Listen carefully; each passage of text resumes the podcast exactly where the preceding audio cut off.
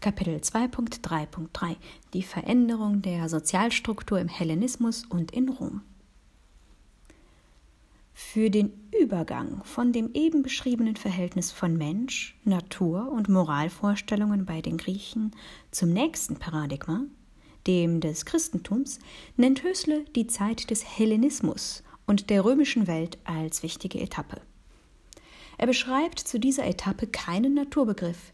Der Hellenismus und die Zeit des römischen Reiches haben zwar keine Philosophie hervorgebracht, die derjenigen Platons oder Aristoteles vergleichbar wäre, doch bedeutet die Herausbildung besonderer politischer Strukturen eine Entwicklung der Subjektivität, die für die Philosophie der ökologischen Krise bedeutsam ist. Das Modell der Polis konnte nur unter der Bedingung verwirklicht werden, dass die Bürger sich untereinander kannten.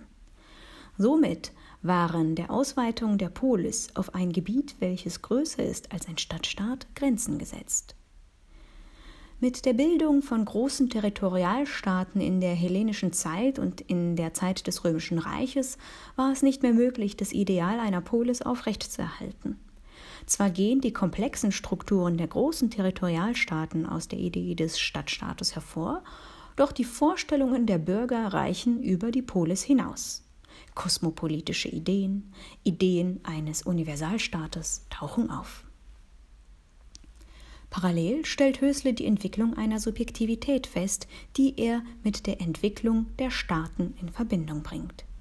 Die moralische Verbindlichkeit bei den, Griechen, bei den Griechen lässt sich aufgrund der im vorigen Abschnitt geschilderten Idee der Polis längst als intersubjektive und persönliche Verbindlichkeit bezeichnen, da die Bürger in Freundschaft miteinander in Beziehung stehen. Dem steht in der römischen Zeit eine offizielle staatsrechtliche moralische Verbindlichkeit gegenüber. Vittoria Hösle geht nicht auf die Frage ein, ob dieser Übergang die Ursache oder die Folge eines größer werdenden Interesses in der eigenen, an der eigenen Subjektivität war. Er stellt fest, dass der entstehende Individualismus ein zwingender Grund für den Staat war, sich der Sicherung der Grundrechte des Einzelnen anzunehmen. Anhand von Ciceros staatphilosophischen Schriften erkennt Hösle die Entwicklung eines Nationalstolzes. Der ideale Staat wird als eine Synthese von aristokratischer, demokratischer und monarchischer Regierung verstanden.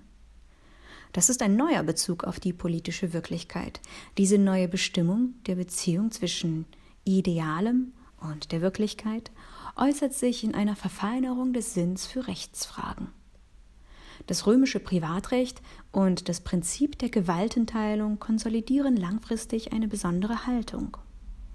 Die Moral wird institutionalisiert und der Begriff der Gerechtigkeit wird nun stärker juridifiziert als bei den Griechen.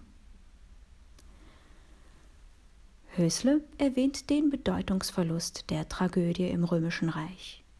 Dass das Zitat Anfang Gefühl für das Tragische, das die Griechen entdeckt hatten, im römischen Wesen keinen Platz habe, Zitat Ende, sei ein Zeichen für einen Mangel an Bewusstsein für die Komplexität moralischer Fragen in der Politik, die manchmal unauflöslich sei.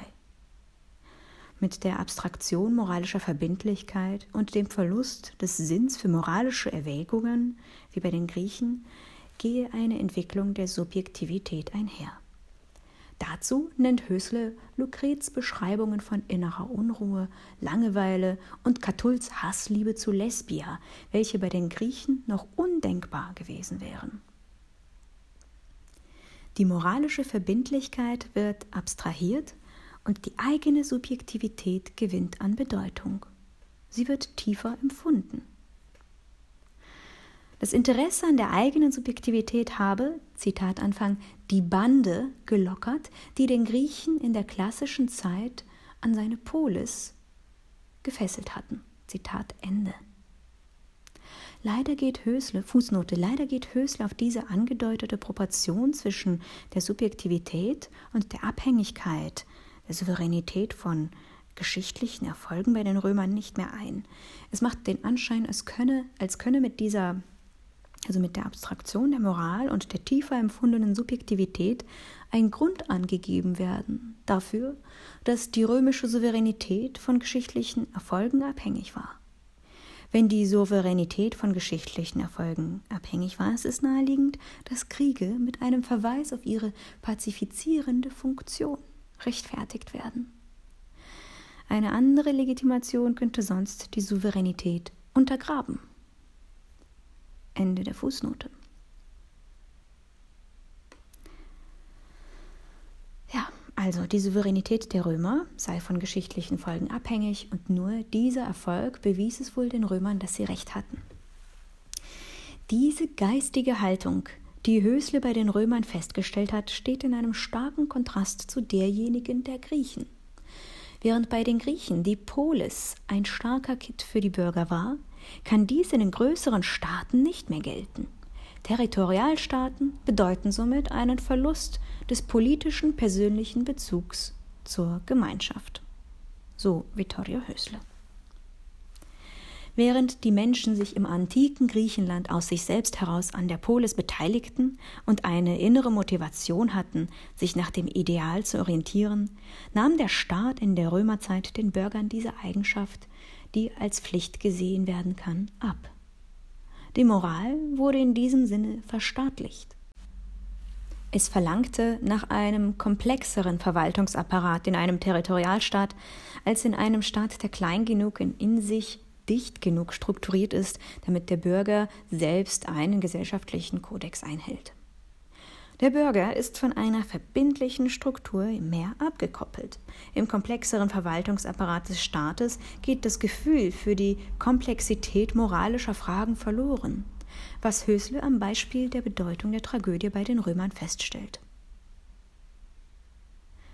Das Bedürfnis nach einer idealen Sphäre und Geistigkeit jedoch geht nicht verloren.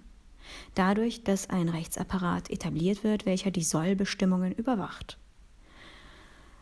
Es scheint, als habe sich mit der Staatlichkeit eine Trennung von persönlichem Interesse und moralisch-politischem Verantwortungsgefühl vollzogen. Da das persönliche Interesse, sein Leben zu verbessern, dennoch besteht, ist anzunehmen, dass es sich abgekoppelt von einer gemeinschaftlichen Verbindlichkeit entwickelt. Zumal diese in einer größeren Dimension des Stadtstaates als der Polis nicht mehr spürbar oder intersubjektiv erfahrbar ist. Aufgrund dieser Überlegung ist die Verschiebung der Instanz, der Verbindlichkeit des Individuums in die Sphäre des Privaten hinein verständlich.